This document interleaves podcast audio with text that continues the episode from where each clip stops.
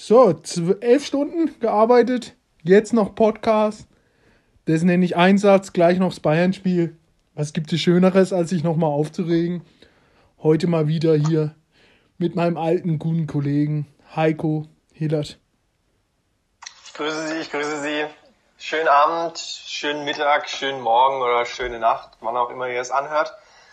Äh, Bayern sowieso schon Herbstmeister, von daher, also Herbstmeister hat man es mal früher genannt, als es noch im Herbst war. Auf jeden Fall Hinrundenmeister, von daher brauchst du dich gar nicht aufregen. Schalke steigt ab, alles okay. So, wir hatten ein schönes Football-Wochenende, würde ich mal so sagen. Vier geile Spiele gesehen. Darüber, darüber werden wir heute reden.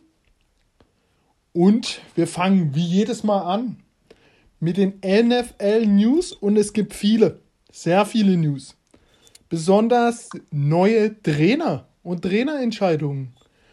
Ähm, wir haben letzte Woche, glaube ich, schon über Doug Peterson geredet, oder? Ja, das hatten wir schon. Der ist ja, da gibt es ja aber nichts Neues für ihn, außer dass er gesagt hat, dass er wahrscheinlich dieses Jahr keinen Job übernehmen wird, sondern einfach ein Sabbatjahr macht wahrscheinlich. Kann ich äh, nachvollziehen. Bei so viel Geld, Und ja. Die Eagles haben ja auch noch keinen Nachfolger. Auch wenn Josh McDaniels da von den Pets ja wieder durchaus ein Kandidat ist. Schauen wir mal, was die treiben. Aber sonst fast alle Stellen besetzt, außer bei den Texans noch. Komisch, dass den Job gerade irgendwie keiner will. Aber, Kann man gar nicht nachvollziehen. aber kommen wir nochmal zu Doug Peterson. Du hast es mir schon äh, letzte Woche geschrieben, was da angeblich vorgefallen ist. Du darfst es mal kurz erklären. Ja, also Doug Peterson war Gerüchten zufolge wohl bereit, ähm, Carson Wentz äh, abzusägen und mit Jalen Hurts jetzt weiterzumachen.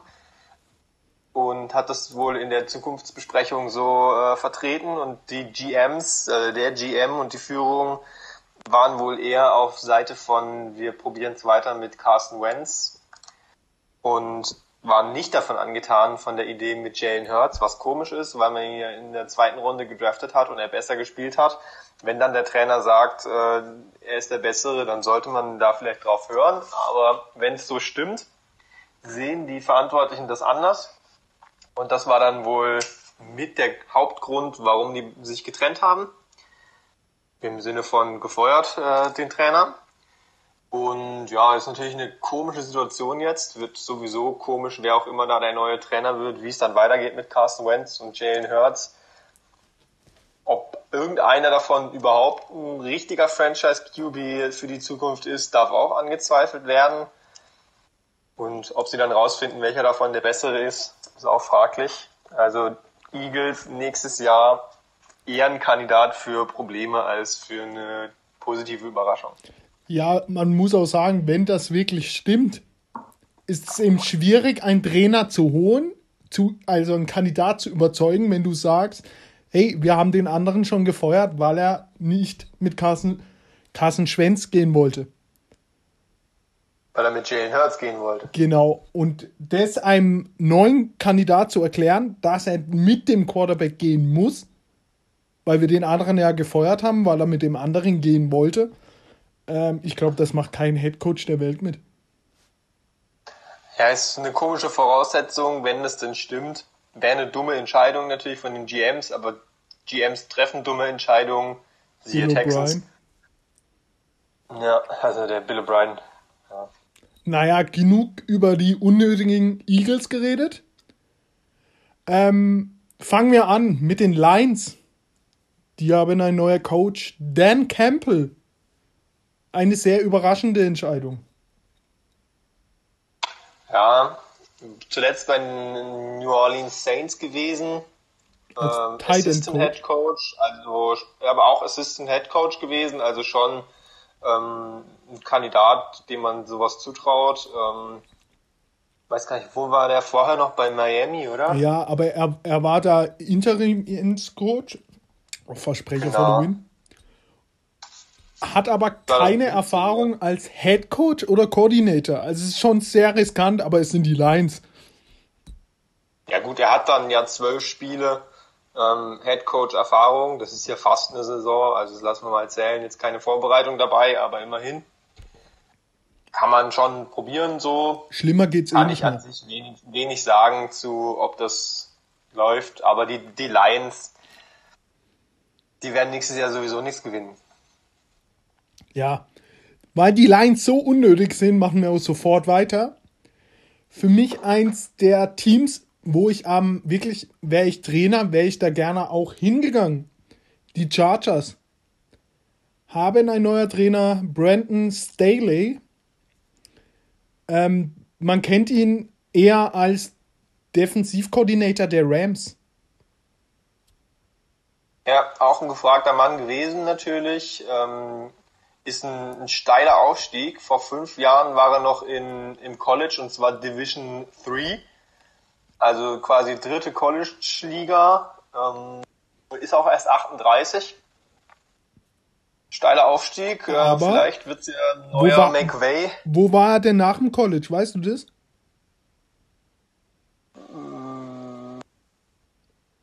Er war bei einer der stärksten Defenses der Liga. Er war bei Linebacker Coach bei den Bears und da waren die Bears ah, richtig Bears. gut.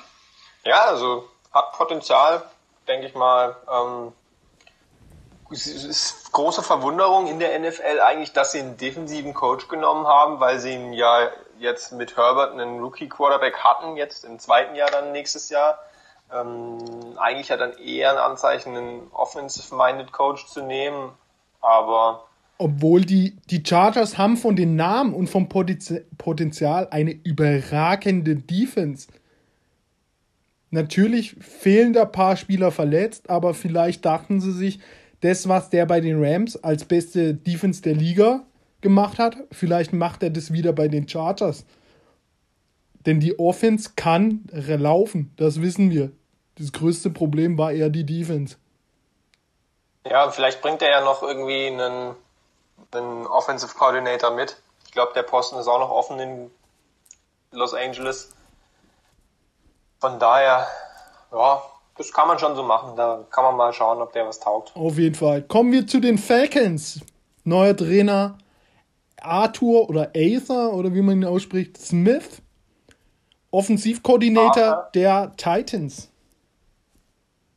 Ja, ähm, ist, glaube ich, der einzige dunkelhäutige Coach, der angestellt wurde. Bei Saleh bin ich mir jetzt nicht so sicher. Ja, der ist ähm, nicht ob man, dunkel. Ob der jetzt irgendwie dunkelhäutig ist oder einfach nur sehr braun gebrannt von der Sonne in Kalifornien. Auf jeden Fall ähm, spielt da auch noch die Rolle, dass der ja ausgebildet, also der war zuvor noch bei den Saints und die Saints bekommen jetzt äh, zwei Drittrunden-Picks dafür, dass sie ihn quasi ausgebildet haben, genau. wenn ich das richtig gesehen habe. Da das ja jetzt relativ neu so ist, dass man auch für ähm, Minority Coaches, die irgendwo in eine Coordinator-Rolle oder Head Coach-Rolle reinkommen, dass man dann Kompensationspicks bekommt interessanter Ansatz auf jeden Fall. Ähm, könnte natürlich auch verhindern, dass die Leute dann so jemanden einstellen, weil sie den Konkurrenten damit Picks geben. Aber die Falcons haben es gemacht, obwohl die Saints ja in der gleichen Division sind. Von daher schon mal ein, ein anständiger Move auf jeden Fall von den Falcons. Ob es auch ein guter Move ist, wird sich zeigen, aber da war schon auch mal Zeit für einen, für einen Turnover, neuen Trainer Vielleicht dann auch mit neuem Quarterback. Das wird natürlich spannend, ob die Falcons da auch re reagieren, genauso wie bei Detroit. Neue Trainer bedeuten ja oft, äh, dass man dann komplett neu startet. Wird spannend, die Falcons. So, kommen wir zu dem für mich interessantesten Coach. Du hast ihn gerade eben schon angesprochen, die Jets und Robert Saleh. Allein wie der an der Linie da immer rum Emotionen gezeigt hat, seine Team gepusht hat, kann man ihn einfach nur feiern. Er sieht aus wie The Rock für Arme. Ab da ist was dran, ja. Einfach ein geiler Typ. Ähm, ja, das ist eine gute Sache und äh, er bringt auch noch einiges an Stuff mit. Er ist ja auch ein Defensive Coach eigentlich, bringt aber noch den äh, Mike LaFleur mit, den Bruder von Matt LaFleur, der ähm, dann die Offense vielleicht ins Rollen bringt bei den Jets. Jets natürlich auch alles noch komplett fraglich, wer denn da überhaupt der Quarterback ist und wer da ein talentierter Spieler im Kader überhaupt ist. Deswegen ist das auf jeden Fall auf mehr als ein Jahr angelegt. In, Im ersten Jahr werden dann nicht viele Siege bei rumkommen wahrscheinlich. Aber das liegt dann nicht am Trainer, sondern am Kader. Und dann hat er im zweiten Jahr sollte man dann eine wesentliche Verbesserung sehen. Auf jeden Fall. Machen wir gleich mal. Äh, ist ja natürlich hier der nächste. Urban Meyer ist für mich eigentlich fast interessanter als Hire, finde ich. Ja. Was hältst du von ihm? Also, also dass er es kann, hat er, glaube ich, genug bewiesen. Die Frage ist nur, was sich auch jeder fragt. Urban Meyer ist zweimal zurückgetreten wegen der Gesundheit. Er war ja Head Coach in Ohio, ist dann zurückgetreten weil er gesund gesundheitlich angeschlagen war und kam dann wieder zurück. Die Frage ist ja, in der NFL hat er ja noch mehr Pressure, noch mehr Druck, wird noch mehr abverlangt, schafft sein Körper das, obwohl er schon zweimal wegen der Gesundheit aufgeben musste? Ja, ähm, war wohl auch teilweise noch irgendwie, weil, sie da, weil er dann Spiele verloren hat und damit nicht klarkam. Da muss er natürlich bei Jacksonville mit klarkommen, ist aber natürlich was anderes als im College. In der NFL kannst du Spiele verlieren. Im College, wenn du ein Spiel verlierst, bist du ja quasi schon raus aus den Playoffs, wenn es schlecht läuft.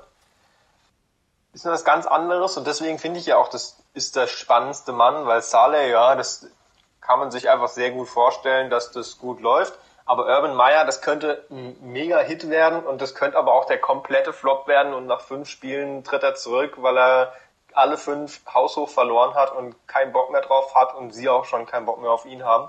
Deswegen für mich die spannendste Sache. Natürlich auch noch mit dem Nummer 1 Pick, also Trevor Lawrence. Das ist äh, eine, eine geile Geschichte und da freue ich mich richtig drauf. Ja. Und man freut sich sonst nicht auf die Jacksonville Jaguars. Aber es kann auch ein Vorteil für Trevor Lawrence sein, der einen Coach bekommt, der aus dem College kommt. Das einzige ja, also ist auf jeden Fall nicht so ein Oldschool-Playbook, was er dann vorgesetzt bekommt. Also ich habe gelesen, wegen seinen Verletzungen, damals, wo er zurückgetreten ist, hatte er eine Zyste am Kopf. Der stand dann draußen am Feld und man hat ihn angeblich deutlich angesehen, dass er Kopfweh und Schmerzen hatte. Und äh, nach paar so Spiele ist er dann auch zurückgetreten, weil er es wirklich gesagt hat. Er stand draußen und hatte so Schmerzen, aber er konnte eben sein Team nicht in den Stich lassen. Und da ist eben die Frage, ob er das wirklich durchhält oder ob er jetzt einfach gesünder ist. Das weiß ich eben nicht. Aber es wird auf jeden Fall interessant ich, er ist der interessanteste Coach. Ich meinte jetzt mit Robert Saleh den Coach, den man am meisten feiert. Ist wohl die beste Verpflichtung, ja. Auf jeden Fall. Nur ist es, weiß ich nicht, ob für Robert Saleh die Jets die beste Verpflichtung ist.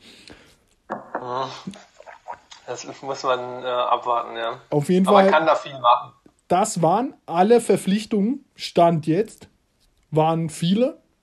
Ähm, kommen wir nicht zu einer Verpflichtung, sondern zum Karriereende. Philip Rivers. Ja, ganz frisch.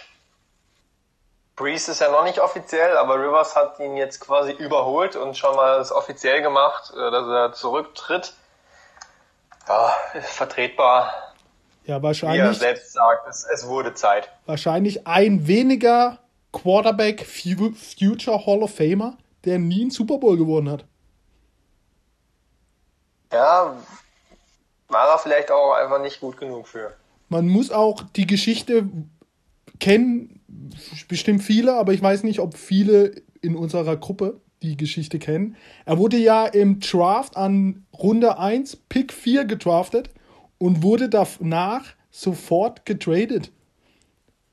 Für Eli Manning, der bei den Giants, also Rivers war bei den Giants, Manning bei den Chargers und die Manning hat schon davor gesagt, er will nicht für die Chargers spielen und wurde dann zu den Giants getradet. Vielleicht hätte er dann den Super Bowl gewonnen. Man weiß es nicht. Äh, auf jeden Das Fall saß er in seiner ersten Karriere, also in seinem Saison, saß er nur auf der Bank, weil vor ihm ein True Brees gespielt hat. Und True Brees wurde dann auch getradet und erst dann wurde er die Nummer 1. Ja, verrückte Zeiten waren das. Da war auch was los.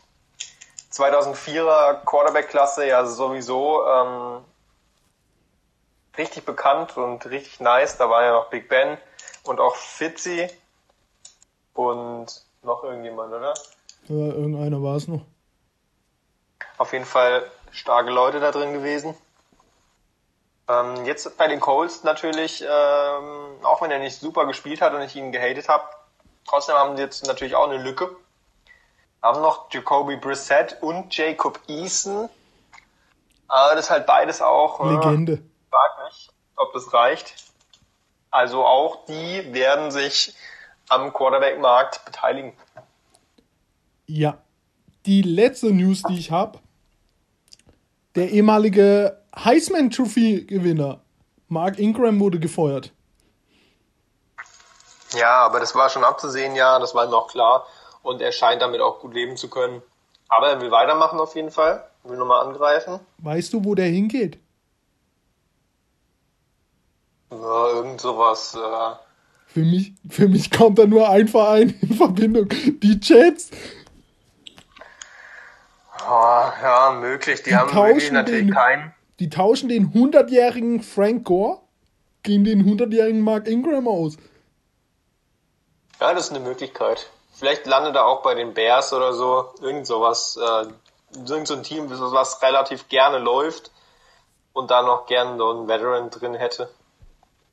Mark, Also der findet schon einen Job, aber der wird jetzt, äh, glaube ich, nicht mehr wirklich Fantasy-relevant. Außer er geht zu den Jets und die holen sonst gar keinen. also Mark Ingram war in meinen Augen in Fantasy der enttäuschendste Spieler dieses Jahr.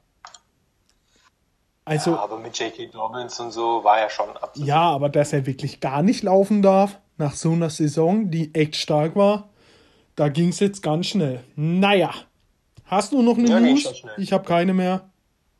Eine News habe ich nicht, ne. So, dann kommen wir zu den Playoffs. Ja, das erste Spiel. Die Rams gegen die Packers. Ein 18-32. Ja, eine Machtdemonstration von Rogers. Ja, das war schon gut. Das war natürlich auch äh, relativ absehbar. Für dich hast du ja auch gesagt, sind die Rams die größten Außenseiter gewesen in dieser Runde. Das hat sich dann eigentlich auch so gezeigt. Da war wenig Spannung drin. Das war relativ äh, deutlich. Ja, wer sich noch erinnern kann, ich habe letzte Folge gesagt, die Seahawks konnten gegen die Rams, obwohl gar nichts zustande ging, konnten die punkten. Dann wird ein Rogers die komplett auseinandernehmen. Und so war es dann auch. Das war nicht falsch, ja. Ja, da war natürlich auch noch die Aaron Donald Sache. Der war einfach nicht richtig fit. Er hat es zwar probiert, aber es hat halt nicht gereicht und ich weiß nicht, ob ihr es gesehen habt. Am Ende hat er ja noch äh, bitterlich geweint dann, weil er halt nicht verhindern konnte, dass sie rausgeschmissen werden, weil er einfach nicht richtig da war. Das ist eine sehr unglückliche Situation natürlich gewesen mit Russell Wilson, dass er ihm da drauf fällt. Ist natürlich immer schade. Da so einen Spieler will man natürlich spielen sehen. Aber ich denke auch, wenn er voll durchgespielt hätte, wäre es nicht viel knapper geworden. Ja, vielleicht wäre es auch einfach besser gewesen, wäre er draußen geblieben. Ja, das machst du ja nicht in so einem Natürlich, Spiel. natürlich nicht. Da ist der Wille zu groß, aber ich glaube, ein fitter Backup wäre besser gewesen. Denn Aaron Donald hat Der ja fitte wirklich. Backup hat ja viel gespielt. Er stand ja die meiste Zeit draußen. Der war ja, also das, was er probiert hat, war, ja, wenn ich gegen Max White renne, dann passiert sowas. Ja, aber zu dem Spiel gibt es nichts viel zu sagen. Adams hat seinen schönen Touchdown gegen einen Jalen Ramsey, der rumgehüpft ist wie ein Rumpelstilzchen. Ja, da wurde er ein paar Mal dann noch hergespielt, der gute Jalen. Aber so ist halt die Liga auch. Als Cornerback kannst du nicht immer eine Insel sein. Aber da hat man mal gesehen, was ein. Also Rogers für dich der MVP? Ja. Für mich, für auch. Schon. Der einzige, also natürlich Mahomes, aber Rogers mit der Saison, das hat er sich verdient. Ja, also Mahomes äh, hat ja letztes Jahr schon äh, Super Bowl geholt. Er muss jetzt nicht noch im MVP werden. Reicht, wenn er im Finale dann, wenn er Falter gewinnt, MVP wird. Kann man Rogers schon gönnen, der natürlich auch im Finale MVP werden könnte, aber Rogers auf die alten Tage nochmal so eine Saison rausgehauen, wo sie schon eigentlich seinen designierten Nachfolger gedraftet haben, ist schon eine MVP-Story. Ja. Zu der nächsten Story kommen wir jetzt. Die Ravens gegen die Bills. Ein, ja, ist kein Versprecher, ein 3 zu 17. Ja, 20 Punkte insgesamt. Ähm, hat man sich natürlich was anderes vorgestellt. Viele Leute haben gedacht, das wird das, das Spiel des Jahres vielleicht. Wurde es jetzt nicht unbedingt. Die drei Punkte äh, erscheinen dann doch nochmal wesentlich weniger, als es eigentlich hätten sein sollen. Allein durch die Tucker-Fehlschüsse wären es schon mal mehr Punkte gewesen. Und auch sonst war da mehr drin. Allein wenn man diesen einen, den Pick Six, der 100 Yards zurückgeht von den Bills, wenn man den abzieht und bei den Ravens als Touchdown drauf macht, wenn sie da einen besseren Wurf machen, dann haben wir hier fast schon einen Unschieden stehen. Also dann haben wir hier einen Unschieden stehen. Und ähm, das hätte eng werden können, ist es dann aber halt nicht geworden. Ein verhängnisvoller Fehler hat das Momentum komplett zerstört und dann Lamar auch noch verletzt gewesen, Tyler Huntley sieht zwar fast genauso aus wie Lamar beim Spielen, aber reicht dann halt nicht für die Bills. Ja, es gibt zwei Sachen, die ich ansprechen will. Halbzeit 1, kein Run der Bills. Kein. Ja. Keinen. Die haben keinen Run gemacht. Das muss ja, man sich mal geben. Alles aufs Passspiel gesetzt und damit natürlich genau das Gegenteil von dem gemacht, was Baltimore vorhatte, und zwar laufen, laufen, laufen. War schon klar, dass es in die Richtung geht, dass die Bills aber dann wirklich gar nicht laufen wollen, war natürlich schon geil irgendwo. Und praktisch für sie dann halt auch in Führung zu gehen und äh, die Ravens dann irgendwann ins Passspiel zu zwingen, was sie halt nicht so gut können. Und dann noch mit dem Backup Quarterback am Ende da war die Gefahr dann nicht mehr so groß. Ja, aber ich weiß, du liebst Lamar. Aber ich bin einfach kein Fan von ihm. Also ein Quarterback, der nicht werfen kann. Huntley sah im Wurf sogar besser aus als Lamar. Und da muss ich mir mal echt Gedanken machen, weil die Bills haben den Run komplett gestoppt. Und wenn Lamar dann werfen muss, dann, dann werden die, ja. Nein. Nein. Also er ist natürlich kein äh, Pat Mahomes, das ist ja klar. Und ich würde auch nie sagen, dass er der beste Spieler der Liga ist. Ähm, aber er hat schon eigentlich eine, eine ganz geile Throwing Motion, finde ich. Er hat vor allem eine sehr schnelle Motion, finde ich. Also er wirft den Ball sehr schnell raus, ohne ähm, eine lange Wurfbewegung kriegt den Ball schnell raus, auch aus der Bewegung natürlich. Das ist äh, seine große Stärke. Und er hat, finde ich, auch schon ordentliche Armstärke. Also ich finde ihn jetzt nicht den schlechtesten Passer, den man sich vorstellen kann. Aber von den Top Quarterbacks ist er der schwächste Passer. Aber man muss ihm auch ein bisschen in Schutz nehmen. Auf der anderen Seite steht ein Stephon Diggs mit 100 Yards und ein Touchdown und die Qualität an Wide Receiver haben die Ravens eben gar nicht. Da läuft ja, gar niemand rum, der irgend, der so ein Spiel machen könnte. Marquise Brown in den Playoffs hat er mich eigentlich mehr überzeugt als in der Regular Season. Fand ihn eigentlich ganz gut. Gute Moves gehabt, aber du brauchst halt noch mehr. Nur 30 Jahre. Klar, Dobbins und Andrews sind noch Waffen, aber ansonsten hast du da halt Willie Snead, Miles Boykin, Des Bryant mit einem Target. Aber ja, so ein Death Bryant in vor fünf Jahren in der Form, das ist das, was sie eigentlich brauchen. Und so einen richtigen Possession Receiver, Red Zone Threat auch, Outside Receiver. So einen müssen sie im Draft sich besorgen. Da gibt's ja auch wieder einige gute Receiver. Da sollten die Ravens auf jeden Fall zuschlagen. Ja, kommen wir unglaublicherweise für mich zum spannendsten Spiel.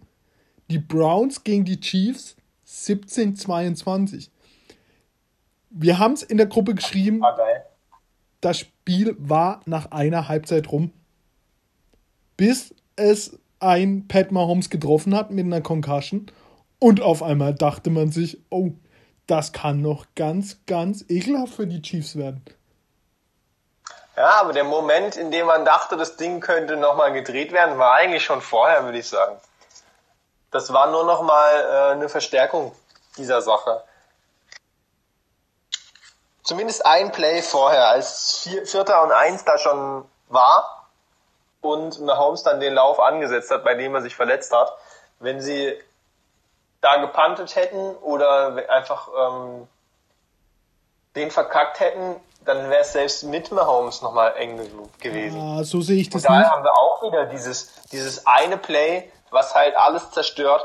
Wenn Higgins den Ball nicht verliert in die gegnerische Endzone zum Touchback, dann haben wir hier ein ganz anderes Spiel. Ja, aber das ist ja Das bei, Fehler, die man sich nicht erlauben das darf. ist ja bei jedem Spiel so. Aber wenn du Kansas hast ohne Mahomes mit einem Henny, dann musst du das Spiel gewinnen. Ja, Tyreek Hill hat's halt gemacht beim, und Reed, dass er auch dran glaubt und dann dieses Vierter und Eins am Ende ausspielt und gib den Ball in die Hände deines besten Spielers. Und das war Hill. Kelsey auch gut, aber trotzdem Hill auch für sowas der beste Spieler gewesen. Einfach ein schneller Pass nach außen auf Hill, der ist so flink, der fängt den Ball für ein Yard locker. Das ist einfach das Selbstvertrauen, das die Chiefs auch haben. Selbstverständnis, dass sie sich da sicher sind, dass sie das machen, auch wenn der Mahomes jetzt nicht auf dem Platz steht. Und das ist halt auch eine Qualität. So ist es. Aber die Browns haben mir eigentlich trotzdem gut gefallen. Was hältst du von Baker Mayfield? Hast ihn ja eigentlich? Nee. Also, ich sag ja schon immer, gib den Seahawks Russell Wilson, gib ihm diesen Spielplan. Rennt, Play Action. Baker Mayfield ist in mein, er wurde ja oft mit Russell Wilson verglichen, was ich jetzt nicht finde, aber er ist der gleiche Spieltyp. Gib ihm den Run, Ja. Gib ihm den Play-Action und dann kann der Bäume ausreißen. Das ist auch leicht. Nur diese kleinen Quarterbacks, wenn du eben Zweiter und 20, Dritter und 25, also du darfst sie eben nicht in der Pocket jetzt sagen, ihr seid die Pocket-Pässer und wirft uns 500 Yards. Das geht schief. Aber er hat eben, das finde ich eigentlich, er hat ein paar Mal dr- zweiten und 20 direkt äh, zum First Down nämlich converted und dann auch noch den einen auf Higgins, den langen, den der dann halt fummelt, aber da waren schon richtig gute Würfe dabei, wo klare Passsituationen waren. Also ich fand, er hat richtig gut Ja, gespielt aber eigentlich. Russell Wilson kann ja auch klare Pass. Aber wenn du auf Dauer eines Spieles siehst, dann ist genau das das Richtige, was die Browns da treiben für Baker Mayfield. Ja, das ist schon richtig. Die, die Seahawks, Das machen so die Seahawks würden nicht? Die Browns wären sie erfolgreich. Das, das machen die, und das kritisiere ich ja schon ganz Zeit. Ich kritisiere ja nicht das Laufgame. Ich kritisiere den ganzen Plan, wo sie haben. Und dann verstehe ich das, dass ein Pete Carroll sagt, wir müssen laufen, laufen, weil dann kommt Russell Wilson. Aber wenn du eben eine O-Line hast, in dem du nicht, in dem du pro Yard, pro Attempt ein Yard machst, also, ja, dann. Aber Baker Mayfield ist kein schlechter, also nur braucht er eben diese bestimmten Umstände. Und die hat er ja Wenn wir dort. gerade schon den, wenn wir gerade schon den Seattle-Exkurs machen, weißt du, was ich gelesen habe, wer auch äh, bei den Pats und bei den Seahawks als äh, Offensive Coordinator eine Möglichkeit ist? Ja, ich habe es gelesen, aber ich weiß gerade nicht wer. Adam Gase. Nee, das habe ich nicht gelesen, hätte ich- hätte ich gleich gebrochen. Da würde ich mich doch freuen für dich eigentlich. Oder halt für mich selbst. Also vielleicht trifft einen von uns beiden mit Adam Gase, aber er ist ja dann nur Offensive Coordinator, das kann er ja vielleicht ganz gut. Hatte damals mit Peyton Manning, glaube ich, bei den Broncos eine gute Saison als Offensive Coordinator. Ah, ich habe jemand anderes gelesen. Und Ich hab, wer war das? Robert Quinn? Ja, das kann auch sein. Robert Quinn habe ich Da wird ja gelesen. viel spekuliert. Das habe ich gelesen. Ähm, kommen wir zu dem nächsten Spiel. Äh, da habe ich auch am meisten zu sagen. Die Buccaneers gegen die Saints ein 30-20. Ja, dass da 50 Punkte gefallen sind, ist eigentlich auch ein bisschen verrückt, weil da waren ziemlich viele schlechte Würfe dabei. Auf beiden Seiten. Hab nur die Highlights gesehen. Ich habe es voll angeguckt. Aber auch in den Furchtbar. Highlights waren viele Lowlights drin. Von Furchtbar. Breeze, aber auch ein paar von Brady, wo er Glück hat, dass die Verteidiger den Ball nicht mitnehmen. Aber immerhin gab es da mal noch ein paar Punkte. Das ist ja schon mal erfreulich. Und im Duell der Alten setzt sich dann halt doch der Bessere durch. Also meine, mein Fazit zu diesem Spiel nochmal. Beide Quarterbacks furchtbar. Absolut furchtbar. Also nein. Ähm, die Saints, wie man sich in. Das war ein richtiges Seahawks-Spiel. Man ist die bessere Mannschaft, man spielt den Gegner, man dominiert den Gegner und schießt sich fünfmal hintereinander ins eigene Bein und verliert dann ein Spiel. Das war unglaublich. Ich saß vor vorm Fernseher und wusste, die werden dieses Spiel verlieren. Das ist original Seahawks gewesen. Du hast einen Retur Returner, der so krank auflegt und dann kommt irgendein Idiot und macht einen Block in the back, wo du denkst, warum? Der wäre da auch rückwärts noch durchgerannt. Und du stehst eben anstatt einen Touchdown und du führst 10-0, stehst du an der eigenen 20 und musst du musst einen ganzen Drive gehen. Ja, Und man denkt, okay, jetzt konzentriert euch, dann geht's erst richtig los. Dann wirft Brady den drei Interception hin, die man einfach fangen muss, die sie nicht fangen. Und im Gegenzug wirft Breeze drei Interception, wo man sich fragt, wirft er da auf den Wide Receiver oder wirft er auf den Cornerback? Denn jeder Wurf war ja so in die Hände des Cornerbacks und die machen eben dann den Pick Six, die holen sich den Ball und dann verlierst du aus dem Nichts dieses Spiel, wo man sich fragt, wie konnte ich dieses Spiel verlieren? ja ähm, sogar trotz guten Laufspiels, also Camara hat ja geliefert, 4,7 Yards im Total, Schnitt, ja. über 80 insgesamt. Aber wenn man halt 34 Versuche für 134 Yard hat von Breeze, bei einem Touchdown zu drei Interceptions, das reicht dann halt einfach in den Ja, Playoffs nicht und mehr. den langen Touchdown hat Winston geworfen. Ja, Winston 1 für 1, 56 Yards Und- zum Touchdown. Ich sag dir, das größte Problem war Taysom Hill. Taysom Hill steht dann auf dem Platz, macht einen Run, wirft mal weit. Da kannst du nicht planen, was, wenn der auf dem Feld steht, weißt du nicht, was abgeht. Aber es stand nur einmal Winston auf dem Feld, dann hat es geklappt zum Touchdown und sonst hat Breeze geworfen. Und Breeze seine Würfe, ohne Witz, lass uns auf der Bolzer auf die, in die Allee. Ich glaube, wir werfen stärker. Also die Bälle sind ja eingeschlafen, mitten in der Luft, dass die nicht einfach runtergefallen sind. Ja, das ist halt das Karriereende. Also die, das, es ich habe ich hab ja viele Spiele gesehen, aber ich war echt erschrocken, wie schlecht dieser Typ wirft.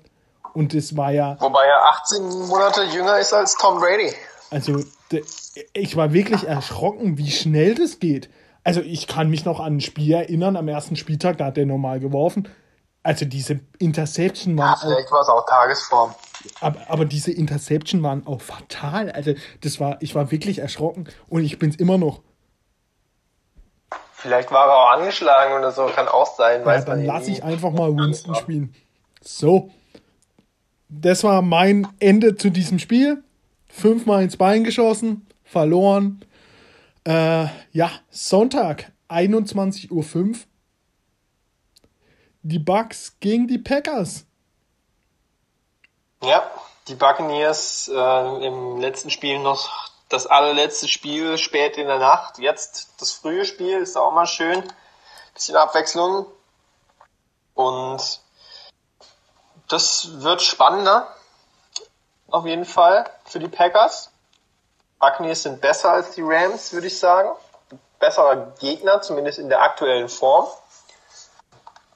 Antonio Brown vielleicht verletzt, aber ansonsten eigentlich alles on board bei den Buccaneers. Brown spielt wahrscheinlich auch. Ähm, wen ich noch lobend hervorheben wollte, war Devin White. Der rasiert, finde ich, ziemlich auf Linebacker. Hat ja auch eine Interception gehabt und einen Fumble recovered, glaube ich, noch. Ähm, und so eine Leistung ja, werden sie auf jeden Fall. Jared Cook, furchtbar. Das wird nämlich entscheidend sein, glaube ich, die Defense. Wie kann die Defense Rogers aufhalten, wenn sie da wieder 30 Punkte bekommen? Ob sie selbst 30 Punkte machen, bin mir nicht so sicher. Auch wenn die Offense natürlich auch ihre Stärke ist, aber die Packers Defense ist schon auch gut. Also, bevor du hier jetzt fünf Stunden nur rumeierst, hau einen Tipp raus. Ja, Packers gewinnen. Ich glaube, äh, wir werden Brady an der Seitenlinie stehen sehen und äh, er wird seinen Helm zertrümmern, wird ihn auf den Boden klatschen, denn er wird mehrere Turnover haben und die Packers gewinnen mit zwei Touchdowns. Also, deutlich am Ende. Wir hatten ja schon letzte Woche spät das Spiel der alten Quarterbacks. Jetzt könnte man ja wieder sagen, es ist wieder das Spiel der alten Quarterbacks, aber ich sag dir, äh, Rogers wird Brady zeigen, wie man den Ball mal wieder richtig wirft. Ja, ich sag 32 zu 18 für die Packers. Ich sag dir, das wird eine wieder eine Machtdemonstration von, von Rogers. Und ich glaube auch, dass das Lambo Field den Packers da auch sehr viel mithilft. Da, da ist es arschkalt. Rogers läuft da mit dem T-Shirt rum, als wäre es gar nicht kalt. Kennt er auch nach 30 Jahren in Green Bay bei minus 10 Grad durchschnittlich. Bockt es ihn nicht. Dann kommen die Bugs, wo es eigentlich. Gibt es da eigentlich Schnee? in Tampa Bay? In Tampa Bay. Das, also in einem normalen Jahr nicht. So. Und dann haben wir hier, was hast du gesagt? Wie viel geht's aus? Ich habe 32-18 gesagt, obwohl es natürlich von den Punkten her ein ziemlich wildes Ergebnis also haben wäre. Wir ein aber Packers Rams Spiel. Dann gehe ich, also ich sag dir, ja, 38-23 für die Packers. Denn ich glaube, Adams ja. werden sie auch nicht stoppen können. Ja, ich glaube auch, dass die Packers ähm, da liefern werden. Ja, Offensiv. dann tippen wir mal beide auf die Packers. Was mich jetzt noch mehr nervt, ist Mo Montagnacht, also Sonntagnacht auf Montag 0 Uhr 40 die Bills gegen die Chiefs. Ja, von der Zeit her natürlich absolut furchtbar. Legt es doch einfach auf Samstag, Sonntag, ihr Mongos. Wäre schon geiler gewesen für uns natürlich. Ist natürlich immer leicht für uns, diese Zeiten zu kritisieren. Ähm, an sich finde ich es total richtig, dass ja, sie sich diese Spiele die, äh, zu dieser Uhrzeit hinlegen, weil das sind die guten Uhrzeiten dort. Und man sollte sich immer an den eigenen Uhrzeiten orientieren. Sonst spielen wir hier auch bald Bundesliga um 11 Uhr morgens, Topspiel damit die Chinesen das angucken oder so. Hätte ich nichts dagegen. will eigentlich keiner. Von daher an sich gute Zeiten für uns natürlich beschissen. Ähm, aber Samstag wäre echt besser, weil jetzt ist auch kein College mehr. Wäre besser, wenn sie da samstags ein Spiel machen würden. Aber können wir nicht. Das Wichtigere ist, hau deinen Tipp raus. Ja, das wird ein heißes Spiel. Das wird ein heißes Spiel. Äh, hängt natürlich jetzt auch einiges von Mahomes ab, aber ich bin mir ziemlich sicher, dass er spielt. Bin mir eigentlich sehr sicher, dass er spielen wird und auch nicht groß eingeschränkt sein wird. Außer er hat noch mit seinem C, aber das wird, glaube ich, auch kein großes Ding sein. Und dann, dann wird's eng. Das wird ein Shootout es steht Shootout äh, ganz groß drauf. Ja, manchmal kommt es dann doch ganz anders, als man dachte. Aber eigentlich wird es echt krass.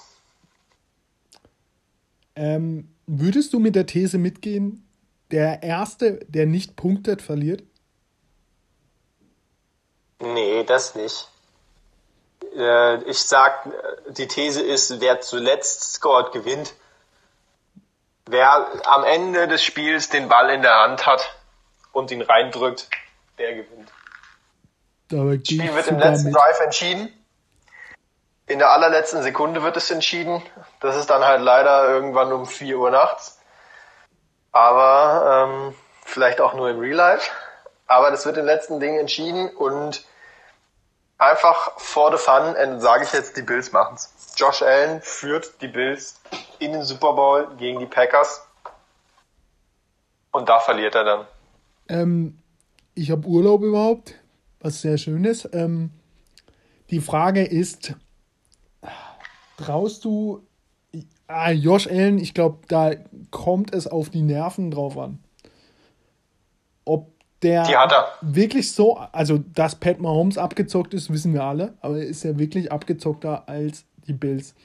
Das Interessante ist immer, man hat irgendwie nie Angst, dass die Chiefs verlieren, wenn dann Pat Mahomes steht, weil im Endeffekt kann das immer noch rumdrehen. Aber ich gehe mit dir mit, das wird hoch und der, wo als letztes den Ball in den Händen hat, wird das Shootout gewinnen.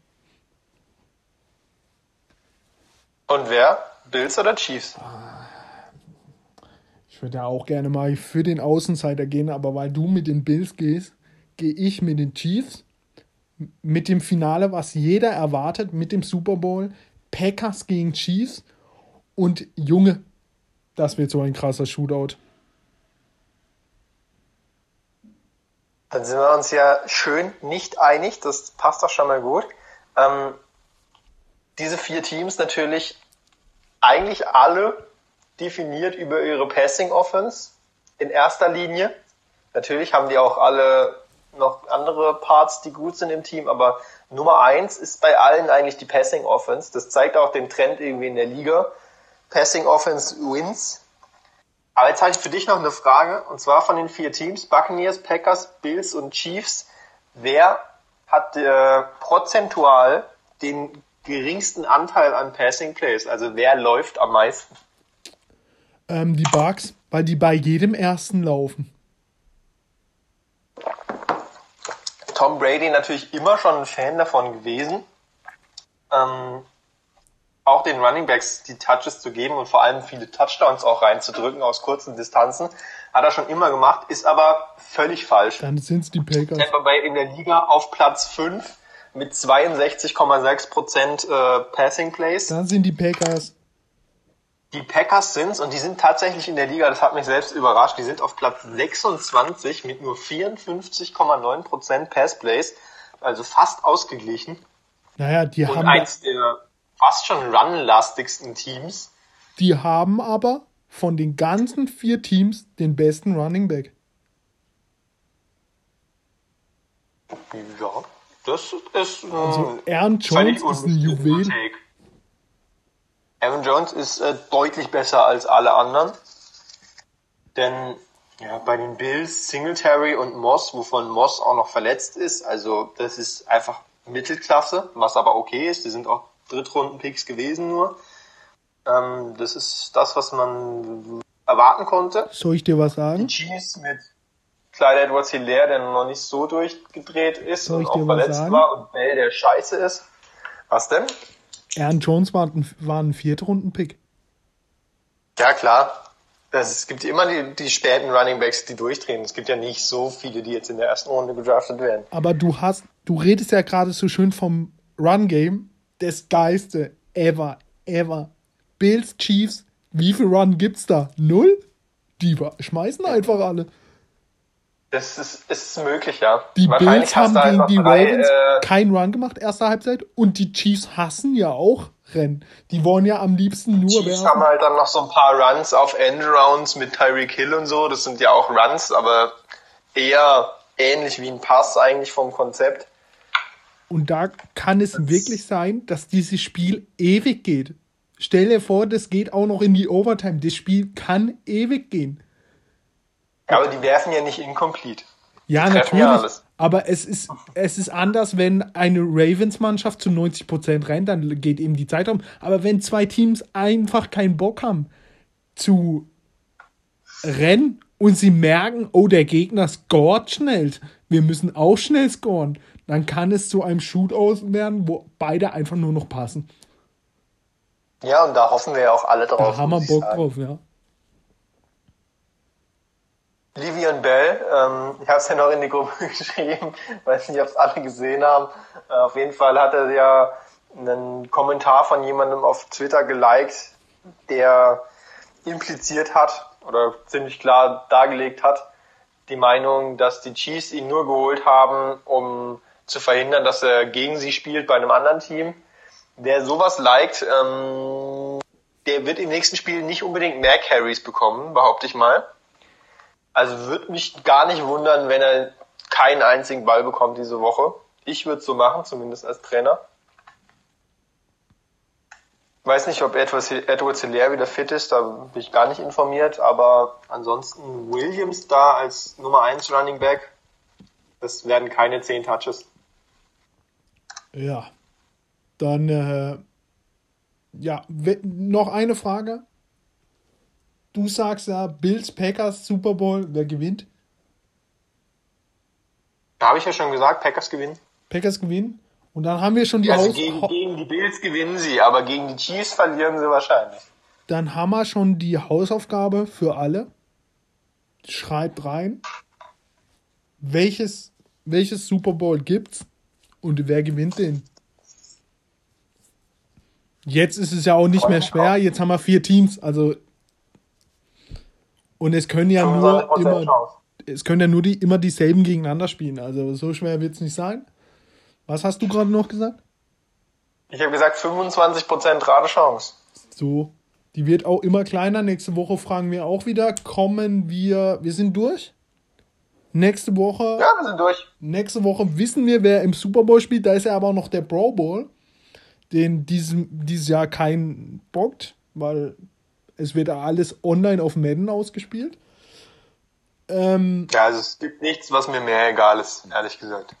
ähm, nächste Woche reden wir über den Super Bowl, wie er ausgehen wird. Und dann werden wir, weil wir haben ja jetzt schon die AFC East und die AFC North durchgenommen. Und dann machen wir mit den AFC-Teams weiter und gehen dann langsam in die NFC. Und dann wird auch Freu ich schon bald die Free Agency äh, äh, beginnen. Und dann werden wir immer mehr News haben und darauf freuen wir uns doch extrem. Freue mich auch schon auf die fachlich äh, fundierte Meinung zur Free Agency und vor allem zum Draft von Mr. Felix Seitz. Ja, Draft wird auch interessant. Da haben Also wir wir haben auch viel schon vor auf jeden viel Fall. zu quatschen. Merkt man immer, wie wir immer mehr den Draft reinbringen. Da hat man natürlich Bock. Also bleiben Sie dran. Es gibt noch viel zu erzählen. Macht's gut, gut Kick und äh, macht euch ein schönes Wochenende. Ja, wir hoffen jetzt erstmal auf einen schönen Bayern-Sieg, ne? Auf geht's Freiburg. Und Freiburg natürlich. Hier die Partner nicht vergessen. Und äh, ja, dann sind wir mal wieder raus. Will ich dich noch verabschieden oder? Habe ich schon. Achso, Hab hast schon du gut Kick gesagt. schon. Also, Ciao, macht's gut. ciao.